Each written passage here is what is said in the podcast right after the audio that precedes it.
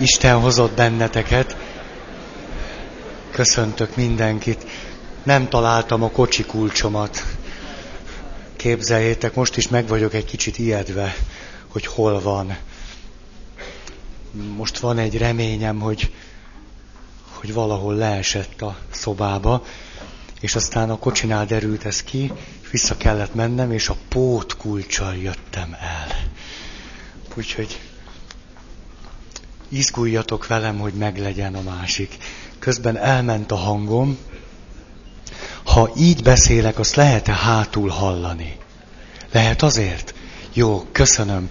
Oké. Okay. Most nem mondhatom azt, hogy ott hagytuk abba, hogy, mert máshol hagytuk abba, de két héttel ezelőtt ott tettünk egy pontot, hogy először megbeszéltük a tudományok által képviselt emberképnek az általános és összefüggő vonásait, pontjait, amelyekben megegyeznek a tudományok akkor, amikor az emberről beszélnek.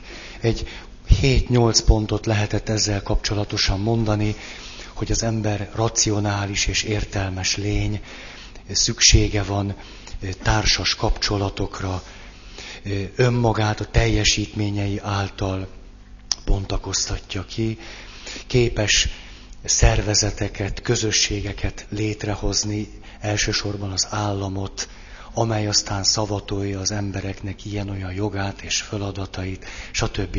Ezt nem is akarom még egyszer elmondani, csak azért volt fontos, hogy lássuk azt, hogy a tudományok által közvetített emberkép nagyon fontos vonásokat jelenít meg és képvisel, de talán nem mindegyiket.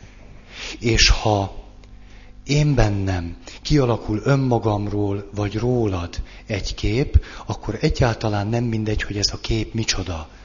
Mert amilyen képen van úgy egyáltalán az emberről, hogy az ki és mi, ez egy keretet fog jelenteni ahhoz, ahogy amikor veled találkozom, látlak téged, és veled viszonyba kerülök. És van egy olyan hipotézisem, hogy a, a most így mondom, a bibliai, teológiai emberkép egy a tudományoknál szélesebb, tágabb keretbe helyezi az embert. Ezért nekem úgy tűnik, és hát persze lehet sok-sok szerzőt hozni, hogy ez a tágabb keretbe helyezés az emberi méltóságnak jobban megfelel. Ez volt az első pont.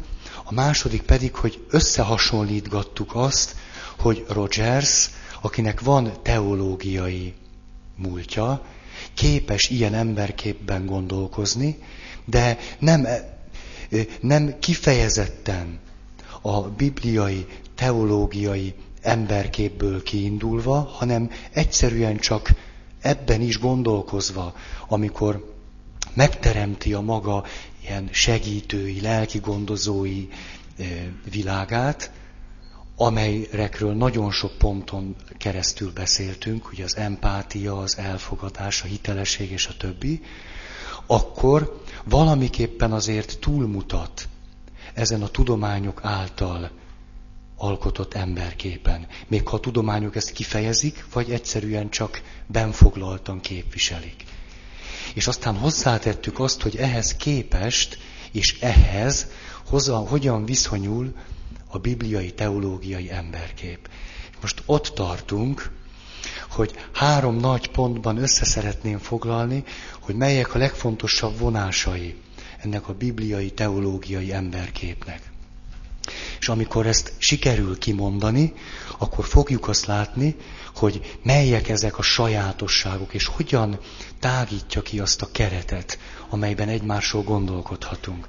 És talán még eh, érdemes visszaidézni azt a játékot, amikor kértelek titeket arra, hogy csukjátok be a szemeteket, ha kedvetek van hozzá, és képzeljétek el a képet önmagatokról.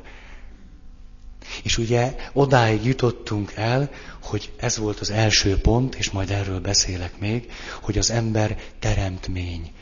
E, ami egyszerűen csak annyit jelent, hogy egy bibliai, teológiai emberképben valamiképpen, amikor magamat látom, vagy nézem, ezen a képen Isten is szerepel. Ezt jelenti nagyon egyszerűen. Hogy nem tudok magamra úgy gondolni, hogy ezen a képen Isten ne szerepeljen. Ha ő nincs rajta a képen, akkor valamiképpen az a kép, amit magamról alkottam, az hamis lesz. Egyszerűen valami, vagy valaki hiányozni fog, akivel való kapcsolatom alapvető ahhoz, hogy meg tudja mondani, hogy én ki vagyok, és lássam önmagamat. Ezt jelenti ebből a szempontból azt, hogy teremtmény vagyok. Ugye, és itt, itt mondja Martin Buber azt, hogy kezdetben volt a kapcsolat. Kezdetben volt a viszony, és csak utána volt az egyes ember. Nagyon szépen felesel ez a Szentírásra a teremtés történetére. Kezdetben volt az Isten és az ember kapcsolata, és a kapcsolatból fakadt az ember. Most itt a kapcsolati közösség, hogy tehát, amikor a magamról alkotott képet nézem, akkor ide valamiképpen Márti, ugye a te képeden rajta volt már. Nem, Eszter ült itt mögötted. Eszter, Eszter virult itt, mint a vadalma. Itt vagy Eszter. Nem, nem. Na, hogy ő rögtön mosolyával jelezte, hogy amikor a saját magáról alkotott képet látta lelki szemei előtt, akkor ott volt az ő társa is. Gondolom, ezt nem mondta, de úgy el tudom képzelni. Tehát, hogy a saját magáról alkotott képben ott van egy másik ember is. De ott lehetnek még mások is. Tulajdonképpen azt kéne mondani, hogy ha én magamról látok egy hiteles képet, az egész emberiség ott áll mögöttem. Ez mindenképpen egy csoportkép. Mert nekem, miután kezdetben van a viszony, kezdetben van a felelős létezés, hogy meg vagyok szólítva általatok, akkor is, ha valóban megszólítotok, akkor is, ha nem. Sőt, a múlt meg a jövendő nemzedékek is megszólítanak engem, egyszerűen a létezésük folytán. Ezért valójában egy csoportkép az, ami minimális háttere annak, hogy láthassam, hogy én ki vagyok. És itt ugye Csillának a nagy örömére beszéltem arról, hogy kezdetben Isten férfinek és nőnek teremtette az embert, ami azt jelenti, hogy az Isten képmás a férfi és a nő együtt. Külön-külön meg nem. Tehát az Isten képmása nem lehet külön egy férfi. Há, ez, ez jól hangzik, ugye? Nem. De egy nő sem lehet külön, hanem a kettő együtt.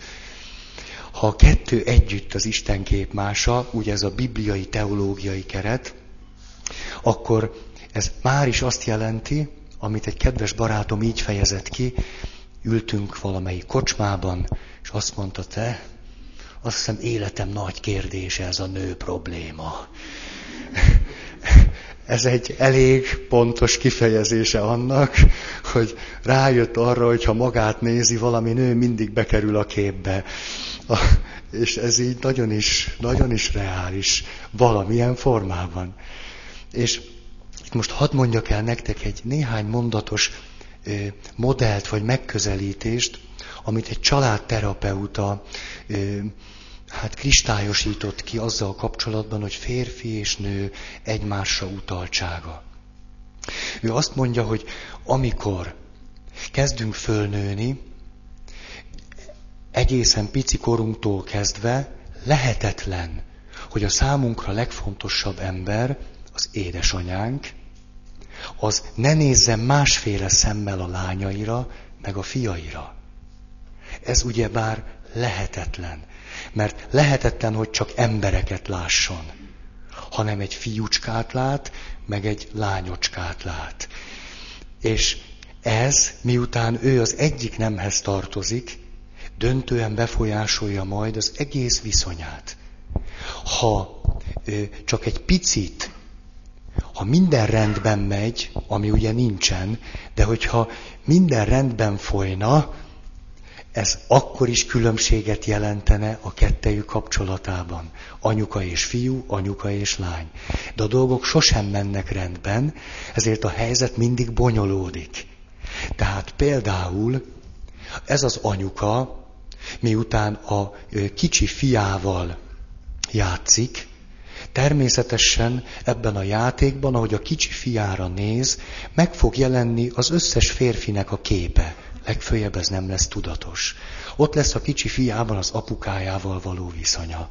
Ott lesz a férjével való viszonya, aki megígérte már két napja, két hete, két éve, hogy fölfúrja a polcot. És amikor a kisfia engedetlen, akkor nagy a kísértés, hogy egy nem tudatos folyamatban a kisfiú megigya a levét. Annak a mulasztásnak, amit az apuka követett el. Vagy hát a férj. Most ennél még cifrább persze, hogyha az, az ő apukájának a bűneit vezekli a kisfia. De mindegy, itt csak föl akartam villantani valamit, hogy lehetetlen, hogy ne úgy nézzen a kisfiára, hogy ő nem csak ember, meg nem csak a gyerekem, hanem ő egy fiú. Fiú ember, vagy fiú gyerek. És ez már is hoz egy csomó tudatos és nem tudatos asszociációt. Na most, amikor a kisfiú nő föl, egyszer csak kiderül, hogy az anyukája nő, a kisfiú meg fiú. Ugye ezt hívják nehéz helyzetnek. Mert a kisfiú átéli azt, hogy vonzás és taszítás. Egyszerre szeretne az anyukájával továbbra is föntartani egy igazi, szoros, intim, bensőséges, érzelmileg nagyszerű kapcsolatot. Igen ám, de hogy nő föl, egyszer csak kiderül az, hogy ez nem lehetséges tovább úgy, mint ahogy pici fiúcskaként ez annyira jó volt. És ezért egy kisfiú minnyájan, kisfiúk, nagyon nehéz helyzetbe kerülünk, nehezebb helyzetbe, vagy más helyzetbe, mint a lányok. Mert a lányok ezt a nagyon szoros és intim kapcsolatukat sokkal töretlenebbül vihetik tovább az anyukájukat illetően. Egy kisfiúnak azonban mindenképpen szorult helyzetben kell lennie emiatt. Valamiképpen szeretne közel menni, de a közelségnek folyamatosan akadályt szab az, hogy egyrészt az anyukájának van férje, másrészt nem kerülhetnek szexuális kapcsolatba, hát jó esetben nem történik ez meg. Tehát, hogy mindenképp komoly korlátai vannak a teljes intimitás létrejöttének. És akkor jön egy ilyen, mm, húzd meg, erezd meg. Na most, mi segíthetne a kisfiúnak? A kisfiúnak az segíthetne, ha mehetne az apukájához. Ugye? de az apukájához nem mehet. Azért nem mehet, mert az apukája éppen érte él. Vagyis dolgozik 24 órát a bányában, és a kisfiúcskának ez lenne a nagy esélye, hogy akkor van itt egy vele azonos nemű valaki, aki elvileg majdnem olyan, mint az anyukája, de legalábbis abból a szempontból, hogy lehetne vele nagyon szoros, érzelmileg, bensőséges, intim viszonyban lenni. Ha az apuka erre ráérne. Vagy ha az apuka ezt fölfogná, hogy a kisfiúcska, bár lehet, hogy még csak 5-6-7 éves, már is szorult helyzetben van. Itt jönnek a nehézségek. Vagy hát nem jönnek, már csak már gyűrűznek, gyűrűznek, elmélyülnek. Hogy ha az apuka erre alkalmas lenne, és kész lenne, és ez benne tudatos lenne, vagy nem tudatos, de ösztönszerűen így csinálná, és a világ, amiben élünk, segíteni őt abban, hogy ő egy ilyen viszonyban lehessen a kisfiával, nem is volna rossz a helyzet. Azonban úgy tűnik, hogy a férfiak erre nincsenek fölkészülve. Ez az egyik nehézség. A másik, a társadalom sem segíti őket. Egyáltalán nem. Ezért aztán, ami képzeletbeli kisfiunk, vagyis az összes férfi ember, aki itt van, hova menekülhet? Hát, vagy egy ilyen nagyon furcsa, sajátos viszonyban lesz az anyukájával, ez nem, lesz, nem tesz jót neki. A másik, ami mondjuk egy reálisabb kiutat jelent, kortárs csoport. A haverok. Ami nem rossz, csak a haverja is ugyanolyan kis nyomorult fickók, mint ő. Ez vele a baj. Tehát egyébként jól el lehet tölteni az időt, nagyszerű dolog focizni, reggeltől estig, éjszakáig, fokhagymával bekenni a focilabdát, mert szag után is lehet focizni, ha már sötét van. Ezt saját tapasztalatból tudom, hogy ez lehetséges minden szülői tiltás ellenére szag után focizni. Nagyon jó élmény, meg másfél méteres hóban is lehet focizni, mindenféle körülmények között lehet kortárs csoportban elütni az időt. Csak hogy ugye, amikor ez a kisfiúcska olyan korba kerül, hogy mondjuk reális szerelemre gyullad egy hölgy iránt, már hogy a kapcsolat már realizálódhat, addigra már régen megtanulta azt, hogy hát intim kapcsolat, érzelmi közelség, bensőségesség. Hát, hát. A nőkkel szemben legyünk óvatosak. Mert hát az anyukánkkal szemben is előbb-utóbb valami óvatosságot föl kellett vennünk, nem lehetett egy ponton túlmenni. A kortárcsoport azonban az igen. A haverok, a buli, az ilyen. És amikor megházasodik ez az ifjú ember, akkor nem érti, hogy a felesége miért nyomul. Mert a felesége nyomul. Azért, mert a felesége eléggé töretlenül, persze a serdülőkornak, meg a dackorszaknak, meg mindennek a, a, az együttesével is föntarthatott egy bizalmas, intim, érzelmileg klassz viszonyt az anyukájával. Főleg még, ha az apukájával is. Ezért a nő nyomul. A férfi meg nem érti, hogy mit kell csinálni. Tehát amíg szerelmes, addig bírja ezt a közelséget. Na de utána, utána jönnek a nehézségek, a nő jelentkezik, hogy valami nem stimmel, hogy valamit másképp kéne. A férfi meg fogalma sincs, hogy mit csináljon. Dunsztja sincs. És amikor születnek a gyerekek, akkor még nagyobb nehézségbe kerül. Mert nem, hogy azt nem tudja, hogy akkor a nővel ezt hogyan kell így folyamatában csinálni, hát a gyerekkel meg pláne nem. Hát hogy, hát látta az anyukáját, de ő meg férfi. Hát akkor azt rábízza a feleségére. Akkor neki meg mi a dolga? Hát az, hogy 24 órát dolgozik a bányában. Ez, és akkor reprodukáljuk ezt így, így, így. Azért akartam elmondani nektek ezt a modellt, elég frappáns, elég jól megmutat valamit. Mert nagyon jól megmutatkozik benne az, hogy mi van, hogyha férfi és nő szempontjából nézzük a fejlődésünket, a kapcsolati meg személyiségfejlődésünket. És látjuk azt, hogy folyton folyvást a születésünk pillanatától, vagy a foganásunk pillanatától kezdve bent vagyunk ebbe a férfi-nő egymásra utaltságban. És ezt nem lehet kikerülni. Nem vagyunk szabadok abból a szempontból, hogy dönthetnénk, hogy ebben akarunk-e lenni, vagy nem, mert benne vagyunk. Hanem csak fölismerhetjük a felelősségünket, amit nem erkölcsi értelemben hangsúlyozok, hanem na, ontológiai, egzisztenciális szempontból, hogy felelnünk kéne erre a kihívásra. Ez, ez, ez, ez a, ezért mondhatta az én barátom a kocsmában, hogy te Feri, ez a nő kérdés, ez, ez a nagy, nagy tuti, ez a, ez a nagy kérdés. És nyilván a nőnek meg a férfi kérdés. Az meg nem annyira, nem annyira jó modell, hogy akkor a nők most megtanulják elszúrni az életüket úgy, hogy a férfiak már elszúrták. Tehát ez meg nem egy akkora perspektíva, nem? Tehát eh, akkor már érdemes valami eh, szolidaritáson alapuló kooperációba fogni. Ez, ez tűnik valamiképpen, hogy mondjam, egy, egy élhető jövőképnek, hogy ezzel a kifejezéssel éljek. Na most, Na, ezt sikerült elmondanom. Jó van. A...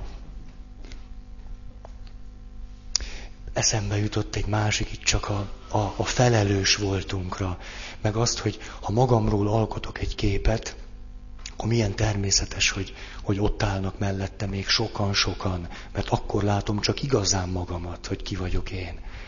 Hogy amikor fiatal embereket temetek, akkor ez, ez mindig olyan hihetetlenül szíven ütő. Nem csak a focista testvérünk halálára gondolok, hanem bármikor, hogyha volt már ilyen élményed. Néhány nappal ezelőtt temettem egy 25 éves fiút. És egészen más úgy állni ott a ravatalozóban, hogy körbeveszik az osztálytársak, a haverok, a munkatársak, nem csak a család. Mert ő egy ilyen fiatal ember esetében tele van a ravatalozó.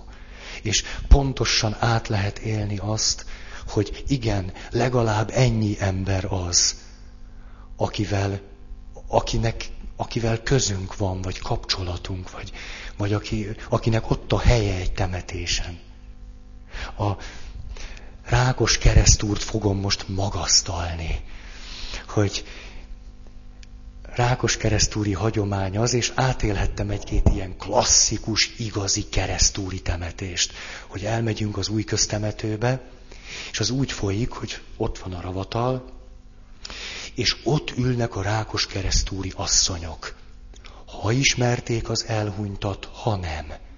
Nem csak azért, mert nincs mit csinálniuk. És ez egy jó program. A, és akkor megsiratják a saját szomorú életüket is egyben. Nem ezért, hanem ott ülnek, és el, oda érkeznek körülbelül egy órával, háromnegyed órával előbb. Azt jelenti, hogy elmondanak egy rózsafüzért. Elmondanak, vagy egy, egy egész karikát, értitek? És akkor az lemegy 35 perc alatt, utána énekelnek. És akkor mire a pap megy, ott már egy közösség van. Azok ott már együtt voltak egy órája, meg háromnegyed órája. Ez megint a, olyan, szóval ahogy beérek, próbálok nagyon pontos lenni a temetéskor. Nincs olyan temetés, hogy ne késnének el. Ugye ez is tanulságos, hogy ma egy temetésről is elkésünk. Tehát jó, hát 5-10 perccel előbb azért oda szoktunk érni. De ha nem jön a busz, akkor már lekések az elejéről. Épp a héten is volt, hogy mikor visszaértem a temetésből, kérdezte valaki, hogy hol van az elhunyt. Na hát, ez egy kisebb késés.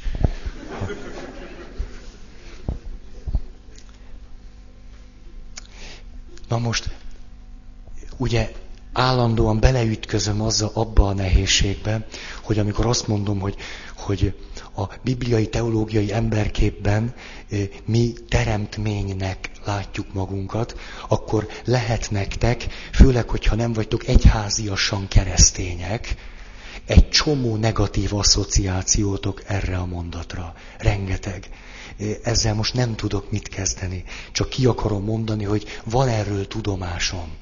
Ezért nektek nehéz, nehéz helyzetetek van, olyan jó lenne, hogyha ha próbálnátok letenni azt, amit úgy élből gondoltok erről, és akkor próbálni befogadni azt, amit mondok. Mert amit úgy élből gondoltok erről, az lehet, hogy nagyon negatív. Ehhez a képhez tartozik akkor hozzá, ha én teremtmény vagyok, akkor van egy küldetésem. Akkor valami célja van annak, hogy vagyok, mert nem csak úgy ukmukfuk lettem. Ugye ezt úgy fejezi ki a Szentírás, hogy nem a férfi akaratából. A, talán a, nem tudom én, a, a ma emberképéhez azt tartozik, egy ilyen keretben vagyunk, azért vagyok, mert a szüleim akartak. Vagy Azért vagyok, mert bár a szüleim nem akartak, de jöttem. A szüleim nem akartak, én se nagyon kívánkoztam ide, de hát elindult a folyamat, azt nem bírtam megállni. Tehát itt so- sokféle válasz lehet erre adni. Ha az én keretem pusztán csak annyi, létezésem alapja, szüleim akarata vagy döntése, és kiderül, hogy én csak úgy becsúsztam akkor mit csinálsz magaddal? Mentem most lakást szentelni. tudjátok, ez olyan, hogy minden évben elmondom egyszer, és ha minden évben nem találkoznék ezzel, akkor nem mondanám el a következő évben is. Úgyhogy most elmúlt, már február van, most még egyszer mondok egy ilyet. Ott ülök, lakásszentelés, meghitt közeg, ami azt jelenti, hogy sütit kapok, és a... és ül a két hölgy, hölgyi, hölgyike. Ez, ez ilyen nagyon ilyen kedves kifejezés az én számból. Tehát ilyen kislányok ülnek, tehát hölgyikék. És a, ott ücsörögnek, és akkor az apuka, anyuka is ott ül, és azt mondja az apuka azzal a teljes laza természetességgel, hogy mert tudod, Feri atya, fiút vártunk, aztán jött az Anna. Hoppá, ilyenkor nem tudom nem az Annát nézni, hogy ő, ő mit szól. Ugye próbál, én ilyenkor nem tudom, próbálom menteni a helyzetet, tehát ilyen buta mondatokat szoktam ilyenkor mondani, hogy, hogy és aztán ugye Anna biztos, hogy örültek a szüleid neked. Rájöttek, hogy az sokkal tutibb, hogy te jöttél, mint sem egy ilyen elképzelt fiúgyerek. Csak... Szóval egy ilyen mondattal meg lehet kérdőjelezni valakinek a létezését. Miközben a szülők kedvesen csevegnek a, a társaságomban. És ezt azért mondtam el, most szóljatok rám, ha idén még egyszer elmondom. Tehát ilyen, hogy, hogy lányt akarunk, te fiú jött meg ezeket. Értitek? Tehát az a, az a legjobb, amikor kicsi magzatot úszkál, és akkor a szülei éppen erre gondolnak, hogy hát remélem nem vagy kislány. Vagy remélem van fütyid. Na hát ne, és akkor kis magzat körbenéz. Hűha, lásd múlt heti történések.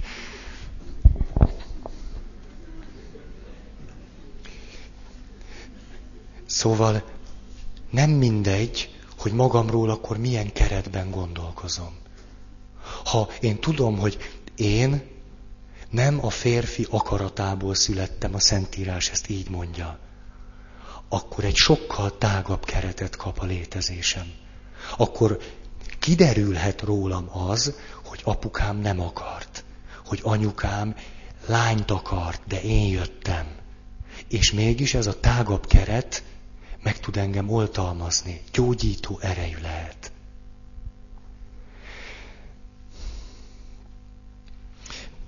Ebből az is következik, ahogy a haszidok ezt nagyon hangsúlyozzák, hogy én nem célt adok az életemnek, hanem fölismerem az élet célomat.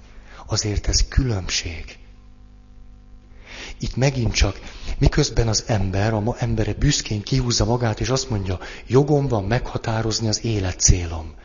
Aközben állandóan beleütközik a saját gyarlóságába a környezetének a korlátaiba, amelyek korlátozzák azt, hogy a maga által megálmodott célt elérje. És akkor mi történik? Jön a koppanás. Nem tud ezzel a helyzettel mit kezdeni. Ezért sokkal-sokkal egészségesebbé tesz minket, ha a céljainkat megpróbáljuk nem kitalálni, hanem fölismerni, hogy az mi. Ez persze a teológiai, bibliai vagy biblikus gondolkozás úgy mondja, hogy Isten ad célt az életemnek, ő ad nekem küldetést, ezt a kereszteléskor kiszoktuk fejezni, és utána én próbálom ezt reálissá tenni, vagyis a hétköznapokban valóban megvan a szabadságom arra, hogy folyamatosan aktuális célokat tűzzek ki.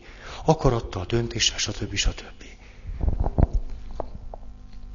Itt ahogy ücsörögtem, teás csupor a kezemben, és úgy körbenéztem a szobámban, itt, hogy kezdetben van a viszony, hogy nem szakíthatom el magamat tőletek. Eszembe jutott az, ebből lehetne egy jó novellát írni, biztos, bár lehet, hogy ez ilyen nagyképű kijelentés. De, na, hogy mi volna egyszer, megyek haza, nyitom az ajtót, és nem bírok belépni, mert egy csomó ember ott van a szobába. És kérdezném tőlük, hogy mit kerestek itt. Azt mondanák, hogy tudod, mi azok az emberek vagyunk, akik előállítottuk azokat a tárgyakat, amelyek a te szobádban vannak. És ott lennének arab férfiak és nők, akik rámutatnának a nejlon zacskóra, igen, igen, a kőolaj származékokra. Aztán ott lennének az indiai gyerekek, rámutatnának a füstölőmre. Aztán ott lennének a kínai kiskorúak. Hát ők anélkül is ott lehetnek. A, és rámutatnának az összes általam szeretett, nem tudom, matchboxaimra. És a... Szóval képzeljétek azt el, hogyha csak körbenéztek a szobátokba, és megnézitek, hogy honnan vannak a dolgaitok, és azok az emberek mind ott lennének, mind egytől egyig. Most képzeljétek el, hogy azután elkezdenétek velük beszélgetni, és elmondanák azt, hogy milyen életet élnek ahhoz, hogy neked legyen nejlonzacskód, meg füstölőd, meg szappanod, meg matchboxod, meg akármi csodát. És esetleg egyik másik bátrabb azt is elmondaná, hogy ő milyen megalázó munkafeltételek, meg életkörülmények között él ahhoz, hogy te egy vásárlás után kidobd a nejlonzacskót. Akkor, ha mondjuk életünkben csak egyszer létrejöhetne egy ilyen találkozás, milyen hihetetlenül másképpen néznénk a dolgainkra, vagy másképp gondolkoznánk arról, hogy, hogy, hogy globalizáció, Hát, hogy ember az emberrel, hogy hogy függ össze, vagy hogy tartozik össze. Ezt, ezt valaki jól megírná, de elolvasná. Azt mondja, hogy egy idős nénivel beszélgettem. Következőt mondta. Hű, de ezt lehet, hogy mondtam már. Azt mondja, jaj, Feri atya, de, de sajnálom én a mai fiatalokat. Azt mondja, nincs nekik semmiük hogy megakadtam hogy, hogy semmiük. Hát, mert nincs nekük Istenük, meg nincs nekik vallásuk, meg nincs nekik hazájuk. Hát akkor semmiük nincs. Ez a, szeretném átadni azt a, azt a nézőpontot, ahogy én nézem ezt a mondatot. Tehát nem kritikányt akarok gyakorolni bárki fölött, hanem egyszerűen csak ennek a néninek az a keret, amiben látja magát meg az életét, az olyan tág, hogy abban benne van Isten is, benne van egy haza is, benne van az ő családja, meg sok minden belefér. Benne van az ő összes keresztény testvére. És aztán, na, lehet ezt folytatni. Egy ilyen keretben él, és azt mondja, hogy hát, én a ma emberén úgy látom, hogy sokkal szűkebb keretben él. Hát úgy meg hogy lehet akkor? Innen nézve, ebből a tág keretből nézve, ő neki szinte semmije sincs. Izgalmas ez, hogy ezt az idős néni mondta. Nem volt benne semmi ítélkezés, inkább ilyen, ilyen empatikus mondat volt. Eri Fromm azt mondja, itt a felelős voltunkat illetően. A lelki ismeretben az ember tulajdonképpen önmagának felel nem csak Istennel kapcsolatban vagyunk felelős viszonyban, meg az emberekkel, hanem önmagunkkal szemben is. És a lelkiismeretünkben ezt éljük meg, hogy föl vagyunk szólítva önmagunkban, hogy feleljünk a lelkiismeretünk által föltett kérdésekre. És ugye ez megint csak egy olyan felelősség, amit nem lehet letenni. Hát olyat lehet, hogy valakiből módszeresen kipusztítják a lelkiismeretet. Ilyet lehet, vagy nagyon eltorzítják. De akkor ő sebzett ember lesz. Nem lesz neki jobb. Látjuk azt, hogy milyen, amikor ezt valakiből kipusztítják. Nem, nem válik hasznára. Na most,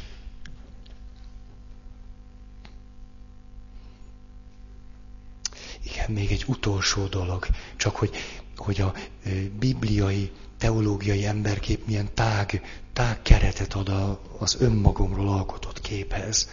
Hogy amikor azt mondja a teremtés történet, hogy, és Isten azt mondja az embernek, hogy adjon mindennek nevet. Ez azt jelenti, hogy ő uralkodhat minden teremtményen. Nem a másik emberen, a teremtett világon. A teremtett világ az ember kezébe van helyezve. Csak hogy ez az uralkodás egy felelősséget jelent, nem előjogokat. És hogy Montenegróban voltam, emlékeztek talán erre a találkozásra.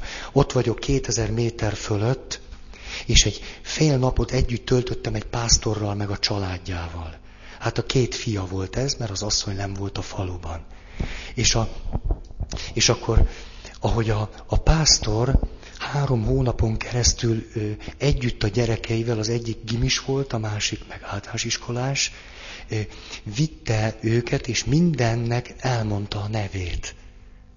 Ahogy ott voltam, mondta, hogy ez ez, meg ez, és akkor leültünk, hogy vitte az állatokat egy ilyen hegycsúcsra, és akkor lemutatott a völgybe, ott volt egy kis tó, és akkor elmondta szerintem huszadszor, hogy ennek a tavacskának az a neve, hogy. És ha tovább nézünk, akkor ott van egy hegy, azt meg úgy hívják, hogy. És akkor itt leszállt egy pillangó, ezt meg úgy hívjuk, hogy. Egy elemi élményem lett arról, hogy egy ilyen természetes közegben az ember valóban nevet ad mindannak, ami őt körülveszi, és ezért egészen más viszonyban van a tóval, a pillangóval, a bogyókkal, az állatokkal, a hegyel, és mindennel, ami ott van. Esze ágába sincs azt kizsákmányolni, vagy tönkretenni, mert tudja, hogy a létezés elválaszthatatlan tőle. Hát ő adta a nevét annak a dolognak, az az ő tava, az ő hegye, meg valamiképp az ő pillangója, mert meg tudja nevezni. Mi meg, ugye egyszerűen csak tó, hegy, növény, fa, fa. Az, hát az nem fa, hát értitek? Hát, ha. Egy, mikor a, gyere, a gyerekek olyan aranyosak, mikor el... Hát, na, van egy ismerős család, ott a gyerek pontosan minden fának adott egy nevet. Mert ő balatoni telek, és ott vannak a fák, és mondta, hogy ez ez, meg ez, meg ez. És hogy ő most melyik fához megy. Hát ez nem csak úgy egy fa. És hogy tud, hogy tud tiltakozni egy gyerek, amikor mondjuk ott egy fát kivágnak, vagy egy bokrot, ami az ő bokra volt. Hát ez... Na, ugye, hát úgyis értitek ezt már, mit nem ragozom. Egy utolsó gondolat ehhez. Éppen ma olvasom, hogy a keretekről, a keretekért való felelősségünkről, hogy amikor az Egyesült Államokban a polgári jogi küzdelmek annyira megerősödtek már, hogy a törvényhozás elé került az, hogy jogszabályi úton kell az iskolában az egyenlőséget biztosítani, vagyis, hogy úgy nevezett fehér bőrű, de ez nem fehér szerintem, meg színes bőrű, de hát az se színes, tehát, hogy ilyen és olyan emberek megkülönböztetés nélkül járhassanak egy osztályba, amikor ezt jogszabályi úton tervezték biztosítani, akkor nagyon sokan a következő szempont miatt tiltakoztak. Azt mondták, na-na, egy ilyen dolgot nem lehet jogszabályjal biztosítani, meg kell várni, míg az embereknek a motivációja, meg az érettsége eljut oda, hogy ezt igényeljék és belássák, és a többi. És erre azt mondták sokan, hogy nem. Mert hogy ha tudunk hozni megfelelő jogszabályokat, az kihat az erkölcsre. Az erkölcs kihat az emberképre az emberkép pedig egy egészen más világot tud teremteni. És meghozták a jogszabályokat anélkül, hogy természetesen az amerikai összes állampolgár eljutott volna oda, hogy szívvel, lélekkel akarta volna a fehér gyerekét a néger kisfiú mellé ültetni a padba. És most látjuk, hogy néhány évtized után azoknak lett igazuk, akik azt mondták, hogy bizony, ha helyes jogszabályokat hozunk, az kifoghatni az erkölcsre.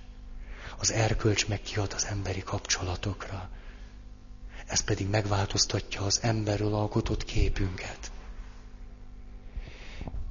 Ezért aztán természetesen nagyon igazuk van azoknak, akik azt mondják, hogy az ember felelős azért, hogy milyen nagy társadalmi és közösségi csoportokat és intézményeket hoz létre, és hogy milyen jogszabályok születnek. E, ez egy hatalmas felelősség. Azt nem merném állítani, hogy ha még egyszer születnék, jogász lennék, mert azt hiszem annyira nem bírnék más lenni, de az összes jogász, jogász felé megemelem a kalapom. Hatalmas dolog, amit tesznek, ha jól csinálják. Fantasztikus, akkora dolog az, mint a csuda.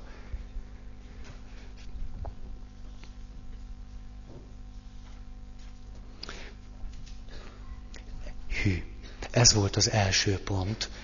De, de ez most nem ilyen tíz pontos, sose véget nem érő valami.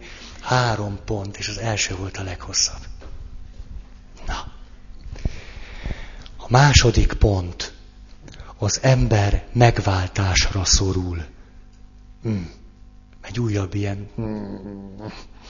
A, megint csak teljes együttérzésem azoknak, akik nem egyházias keretek közül jönnek, és ez a mondat már élből irritálja őket. Micsoda? Próbálom persze ezt kifejteni. Tehát az első, hogy teremtmények vagyunk, és a második, hogy nem elég a sok bajból, hogy teremtmény vagy, hanem még a megváltásra is rászorulsz. Mi a csodát jelent ez? A legegyszerűbb, egyetlen mondattal el tudom mondani. Ez most van egy, egy nagyon kedves teológia professzorom, most volt 70 éves, úgy hívják, hogy Fila Béla, egy nagyszerű ember és nagyszerű teológus, mondom én, de hát ki vagyok én. A, sokkal jobb lenne, hogyha Fila Béla mondaná azt, hogy Pál Feri egy nagyszerű ember. Na, a, tehát ő azt mondja, hogy mit is mond? És tényleg elfelejtettem. Ugye, honnan indultam el? Megváltásra szorulunk, ez látom, és rögtön demonstrálom is. Ja, igen. A Fila Béla könyörög érettem. Tényleg elfelejtettem. Hogy van ez is? Túl keveset mondtam ahhoz, hogy tudjatok segíteni mi. Na majd. Várjunk csak, várjunk csak. Ja igen, eszembe jutott. Na, hogy azt mondja, és ez amikor először hallottam, annyira elcsodálkoztam, hogy, hogy jaj, nem, nem nagy képű egy kicsit a tanár úr. De azt mond, mindig ezt mondta, hogy hát nem, nem, látjátok, hát mindig nem mondhatta ezt, hát persze, néha, hogy azt mondja, hogy nézd Feri, vagy kedves hallgatóim, azt, hogy mi a teremtés, egy értelmes embernek három perc alatt elmagyarázom. Hogy mi a megváltás, öt perc. Csak hogy aztán tudjon vele mit kezdeni. Abból, ahhoz kellenek évek. A, és ez nagyon jól kifejezett valamit, hogy lehet, le lehet írni azt nagyon egyszerűen, és egy értelmes ember érti is annak a logikáját. Hát csak, hogy az úgy lejjebb csöpögjön, és aztán tudjon vele mit kezdeni, az a, az a nagy dolog. Na és én most, most beleállok ebbe a sodrásba, és azt mondom, hogy mi az, hogy az ember megváltásra szorul, azt egyetlen mondattal el tudom mondani. Meg tudom alapozni. A mondat így hangzik. A létezésem nem szükségszerű. Ha a létezésem nem szükségszerű, sem a foganásom, sem a születésem, sem az, hogy a következő pillanatban legyek, nem szükségszerű, hanem esetleges, akkor én folyton folymást az esetlegességem miatt rászorulok valamire vagy valakire, aki akkor, amikor én egy ilyen nem szükségszerű létezésben vagyok, tart engem. Nem engedi, hogy egy totális kétségbeesés vegyen rajtam erőt, vagy hogy cinikussá váljak, vagy kiábrándultál, vagy rezignáltál, vagy akármi történjen velem, vagy egyszerűen csak azt éljem át, miután a létezésen nem szükségszerű, a létezés abszurd. Innen már szinte csak egy lépés az, hogy hát akkor bármi belefér. Hát abszurd, hát akkor, hát akkor csináljunk valami jó, abszurd cuccot. Na hát az olyan is lesz. A, ha úgy, de hát biztos átéltétek már ezt, hogy a létezésünk nem szükségszerű. És mikor ezt valaki a szíve mélyéig átéli, na ott azért jön egy fölkiáltás valaki felé. Ugye van valakihez szólni ilyenkor, amikor rájövök, hogy nem szükségszerű a létem. Egy kislányt szeretnék elétek hozni, kilenc éves, aki átéli azt, hogy a létezésen nem szükségszerű. Vége van a hittanórának, és odaáll a hitoktató elé, a hitoktató könnyes szemmel mesélte ezt el, a kislány első áldozásra készül. És azt mondja neki, hogy Erzsi néni, valamit én nem értek. Tudja, Erzsi néni, én reggel föl szoktam kelni. Reggel fölkelek, fogat mosok, lezuhanyzok, utána megreggelizünk, bepakolom a táskámat, eljövök az iskolába. Akkor itt egyik óra, másik óra, harmadik óra, néha felelek vagy dolgozat van. És így ez a kislány elmondta egy egész napját. Este aztán már fáradt vagyok, lefekszem, anyukám ad egy puszét, apukám még nincs otthon, és jön a kedd. Akkor elkezdtem mondani, hogy hogy néz ki a hete. A keddem különbözik a hétfőtől, hogy. Aztán elmondta a szerdát, a csütörtök, a pénteket, a szombatot. Aztán azt mondta, hogy és aztán a hónapokban is van különbség, mert kilenc hónapig csinálom ezt, aztán jön a nyár. A nyáron meg ezt csinálom. És ezt elmondta így. Ezt negyed órán keresztül mondta. És utána befejezte ezt az egészet, és azt mondta, hogy Erzsi néni, ez akkor is így lesz, ha felnőtt leszek. Szóval, hogy mi ez az egész itt? Ezt egy kilenc éves gyerek ki tudja fejezni hogy most, most azáltal válik bennem szükségszerűvé a létezésem, hogy ezeket csinálom, hogy a, a, a, abban vagyok, vagy a, attól vagyok, hogy, hogy így rendet csinálok az életemben, és megy egyik nap a másik, és ez, ez tudná megalapozni az életünket. Ez olyan, jaj, a gyerekek, gyerekek, bár csak nem csak mi oktatnánk őket, hanem néha hallgatnánk, amikor beszélnek. Most e, ez, ez fog így menni.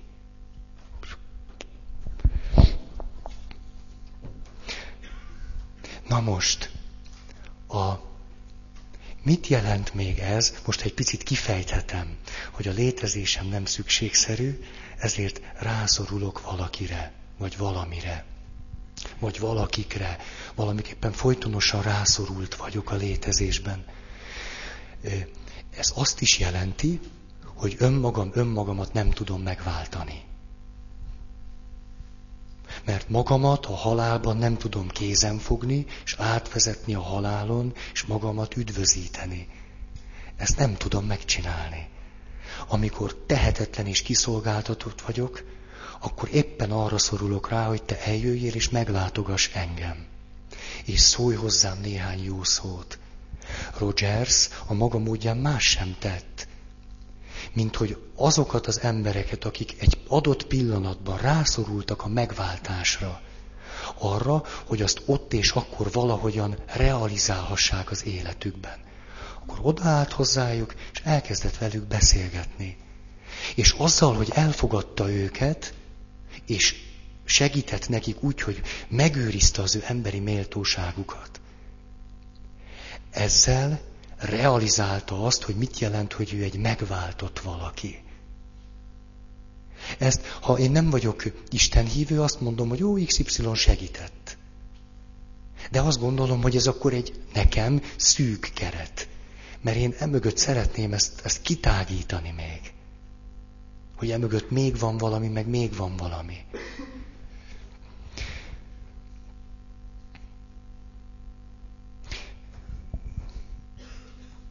Na igen, a, a megváltottságunkra szorultság az, az egyszerűen elemi, de általában akkor fedezzük föl, amikor bajban vagyunk.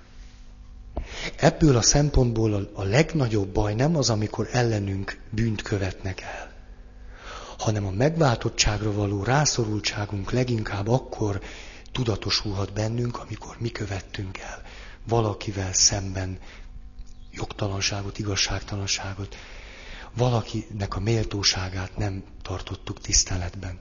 Ez az a pillanat. Mert amikor áldozat vagyok, akkor van még valamiben kapaszkod, van még valamiben kapaszkodni. Ez pedig az, hogy én erkölcsileg ember maradtam. Csak te követtél el bűnt ellenem.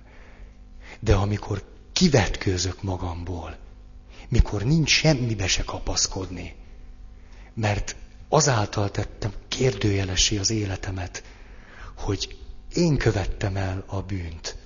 Ez az a pillanat pont, amikor ezt a rászorultságunkat leginkább megélhetjük, és a bűnt megint csak nem erkölcsi értelemben veszem, hanem mondjuk, amikor, amikor hazamész, és nem bírod elfelejteni a hajléktalan férfinek az arcát. Teljesen függetlenül attól, hogy adtál-e neki egy százast, vagy nem. Hogy odaadtad-e a Balaton szeletet, ami ott volt a kabátod zsebébe, vagy nem. Mert adott esetben ezekkel a gesztusokkal el tudod fedni ezt az élményt. De amikor hazamész és ülsz, és rájössz, hogy ezzel semmit sem tettél. Semmit. Hogy ez a hajléktalan ember továbbra is ugyanaz maradt, mint aki volt. Talán valami, valami, de lényegileg lehet, hogy semmi nem történt. És mikor az arcát nem tudod kiverni a fejedből, na ez az a pillanat. És akkor, mikor rájössz arra, hogy nem tudsz neki segíteni, hogy nem találtad még ki, hogy hogyan tudnál rajta segíteni. És lehet, hogy megvan benned a készség, és nem tudod, hogy csináld. Szerintem ezek azok a pillanatok, amikor ezt igazán, igazán át tudjuk élni.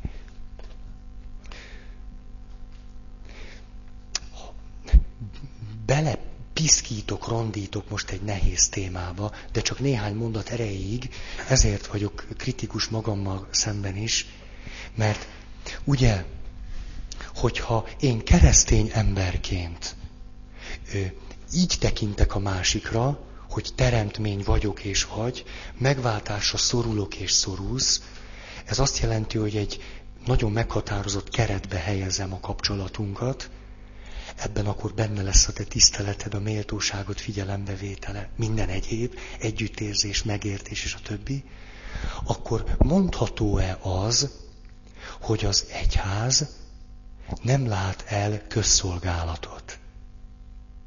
Hogy a közjavát nem szolgálja. Ha én jó értelemben látom az egyházat, úgy, ahogy az egyház látja magát, akkor napnál is világosabb, hogy a vallás és az egyház nem magánügy, hanem közügy. És hogy amikor az állam támogatja az egyházakat, vagy a vallásgyakorlatot, akkor nem jótékonykodik, hanem valami olyasmit finanszíroz, amely az egész társadalom, sőt az emberiség javát szolgálja. Ezt szerintem be lehet látni. A nehézség inkább ott van, hogyha bármelyikőtökben is az egyházról, a vallásról, a hitéletről nagyon negatív képek vannak. Ha nagyon rossz tapasztalataitok vannak. Ha azt halljátok ki, adott esetben joggal, mondjuk egyházi tisztségviselőknek a szavaiból, hogy az egyház már megint hatalmat akar hogy a római katolikus egyház már megint a pozícióit erősíti. Már megint kizár, már megint elutasít, már megint moralizál, meg a többi.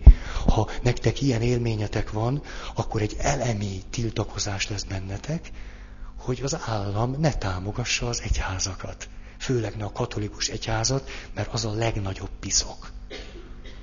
És akkor én ezt katolikus papként mindennél jobban megértem. Mert ismerem a második vatikáni zsinat tanítását, amelyben azt olvassuk, hogy az egyháznak adott helyzetekben kötelessége még azokról a jogairól is lemondani, amelyekhez pedig elidegeníthetetlen joga van az emberek szolgálata érdekében. Értető volt ez? Ez ugye ez egy csodálatos dolog. Az egyháznak úgy, egyházaknak, nyugodtan mondhatom így, úgy kellene működni, hogy, ahogy talán jelenleg nem működünk.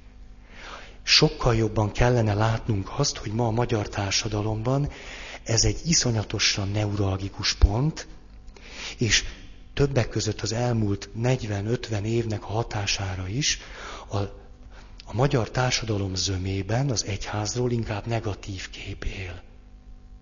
Egy hatalmi egyház képe él a legtöbb emberben. Egy befolyását biztosítani akar, stb. stb. ezt már mondtam. Tehát amikor a legtöbb ember ma Magyarországon fölsziszen, amikor mennek ezek a viták, hogy iskolai hitoktatás, hogy egyházi támogatás, meg a többi, akkor lehet, hogy nekünk inkább abba az irányba kellene sarkítanunk, hogy inkább mondjunk le bizonyos jogokról, amelyek egyébként hozzátartoznának a közszolgálatiságunkhoz amelyeket senki nem vehet el tőlünk, mert ezek a jogaink a lényegünkből fakadóan vannak. De mégis lemondunk rólunk azért, hogy ne akadályozzuk a ti Isten kapcsolatotokat, hogy ezt kifejlődhessék, hogy oldódjanak a félelmek, az előítéletek, meg a többi. Ez persze mindig egy nagyon nehéz játék, mert hogy az előbb mondtam, ha vannak jó jogszabályok, az meg kihat az ember életére. Akkor hogy kell itt helyesen dönteni? Itt csak azt akartam hangsúlyozni, hogy az egyház tanításában ez nagyon szépen megfogalmazódik, hogy mi a fontosabb. Hogy az egyháznak képesnek kéne lenni ilyen profétai gesztusokra, valamilyen jogról való lemondásra. Miközben akkor cselekszik jól, ha az ugyanilyen értékű jogokat a társadalom többi szereplője számára pedig képviseli, és azokért küzd. És képzeljétek el egy olyan egyházat, amely küzd mindenféle ilyen emberi jogért, de adott esetben a maga jogát nem használja. Ez egy szép kép. Adott esetben ezek profétai pillanatok lehetnek.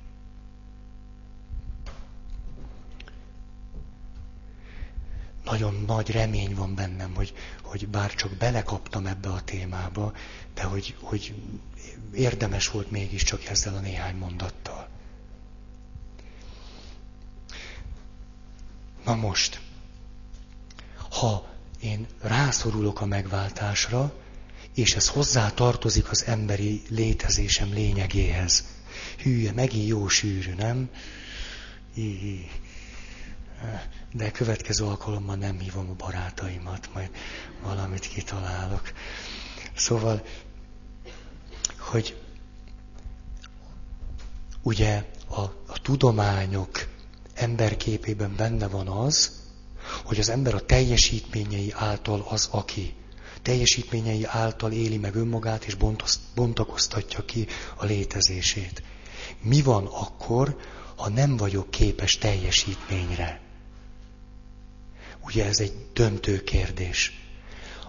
A megváltásra való rászorultságunk abból is megmutatható, hogy az életünkhöz hozzátartoznak azok a pillanatok, vagy helyzetek, vagy életszakaszok, amikor nem tudunk teljesíteni. Amikor ha azért van jogunk a létezéshez, mert teljesítünk, akkor megszűnt a jogunk. Ha azért szeretsz engem, mert teljesítek, akkor nem kell többé szeretned. Ez mutatkozik meg minden kiszolgáltatott helyzetben. Mikor a pap bemegy a kórházba, és mondjuk egy nem hívő emberrel beszélgetek, és átélem az ő drámáját, hogy ő itt a kórházban most azt éli meg, hogy mi van az ő létezésével.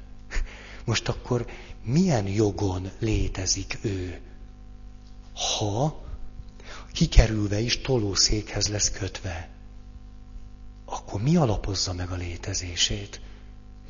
Akkor miért ettől a pillanattól kezdve mi alapozza meg a feleségének a szeretetét? Ha.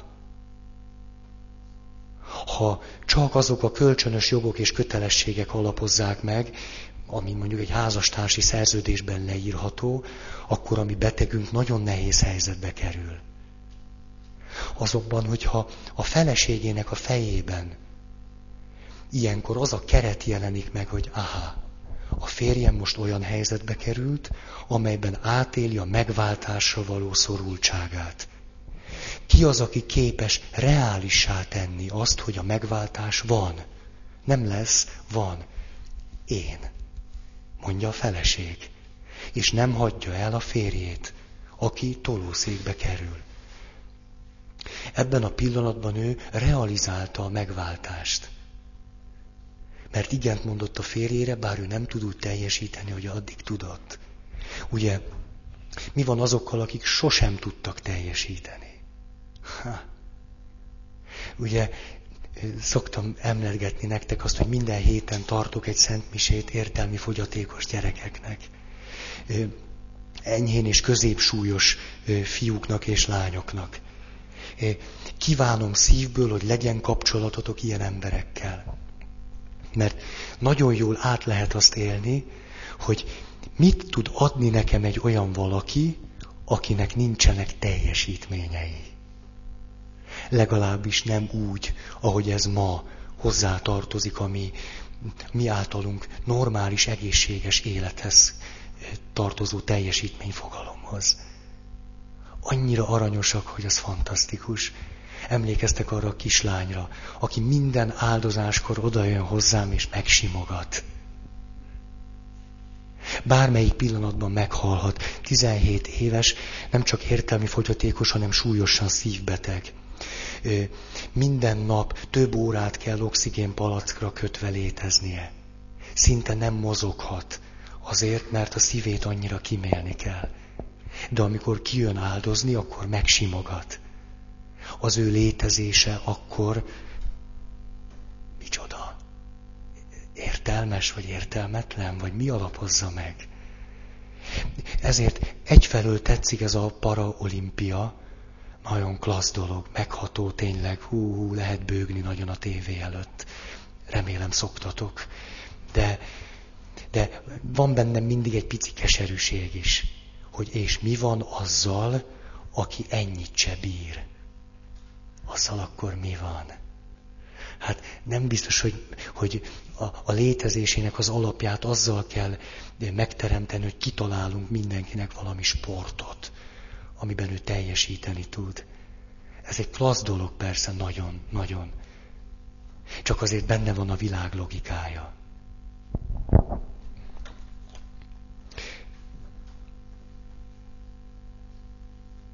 Igen. Hát itt annyi minden eszembe jutott. Nagyon-nagyon-nagyon sok minden. A, jaj, de csomó komoly dolog. Nem is tudom, mi legyen.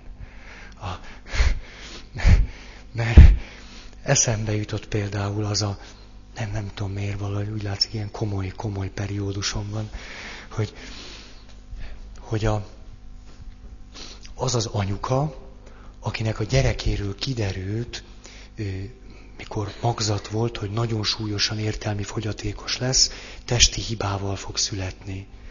És akkor emlékeztek rá, ugye, egyszer beszéltem róla, hónapokon keresztül vívódott, hogy megtartsa vagy ne. Mert az orvosok megmondták neki, hogy nem lesz életképes, mindenképpen értelmi és testi fogyatékkal fog születni. És a, tehát a létezését mi indokolja. Ugye? Mi indokolja? Ha értelmi fogyatékos, testi hibás, és nem fog sokáig élni, akkor minek az ilyen?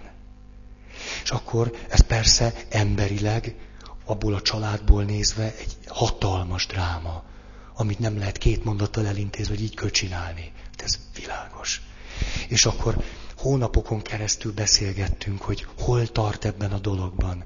Ugye hát nem sok időnk volt, mert hamar eltelik a harmadik hónap. És akkor jött, azt mondta az anyuka, hogy, hogy akkor legyen. Éljen addig, ameddig lehet. És akkor megszülte, megszülte a kisbabáját, élt azt hiszem talán három vagy négy napot. Súlyos testi hibával született, belső rendellenességekkel, értelmi fogyatékos volt, stb. stb. És, a, és ami miatt ezt el akartam mondani, az az, hogy utána egészen természetes volt, hogy ezt a pici babát, bár négy napot élt, a teljesítmény oldalon egy nagy nulla szerepel, el kell temetni. Tehát, hogy, hogy a létezésé se által kiár neki a temetés. És életem egyik leg, legmegrendítőbb temetése volt ez. Egy négy éves pici, hát el tudtok képzelni egy ekkora koporsót. Vagy négy napos, mit mondtam? Éves, éves, ha szerettem volna. A négy napos, hogy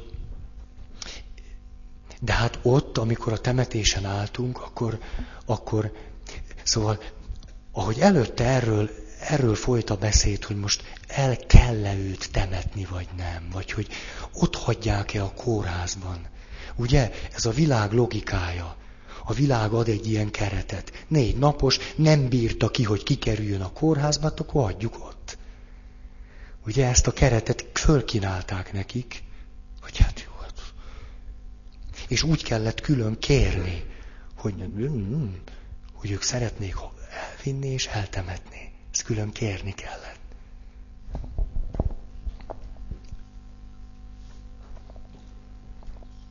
Ha van egy másik értelmi fogyatékos kislány, hát attól meg úgy kell menekülnöm, az egy ilyen jó, jó erőben lévő kis csaj. És a, kitalálta, hogy ő nagyon jól tud gyúrni. És amikor jön a templomba, akkor ezt azzal a lelkesedéssel teszi, hogy a mise után meggyúrja az én vállamat de most több éve ismerjük egymást, nem nagyon tudom vele megértetni, hogy ezt néha lehet, néha meg nem. Tehát ő a leglehetetlenebb pillanatokban odapattam mögém, és elkezdi gyúrni a hátamat, és éppen beszélgetek valakivel, vagy valami. Csak ezt nagyon nehéz vele zöldágra vergődni, hogy most akkor várjunk, vagy valahogy ezt hogyan lehetne. De annyira aranyos, hogy ezt csinálja a, mikor a hittanórájuk van, szinte nincs olyan hét, hogy ezek közül a gyerekek közül valaki valamilyen ajándékot ne tenne oda a szobám küszöbére. Hát a többiek azt hiszitek, hogy adnak ajándékot. De hogy adnak? Ők meg igen. Igen. Na. Oké. Okay. Jó akkor most befejeztem ezt. Köszönöm szépen a figyelmeteket, akkor jövő héten folytatjuk. Tudom, hogy van hirdetés.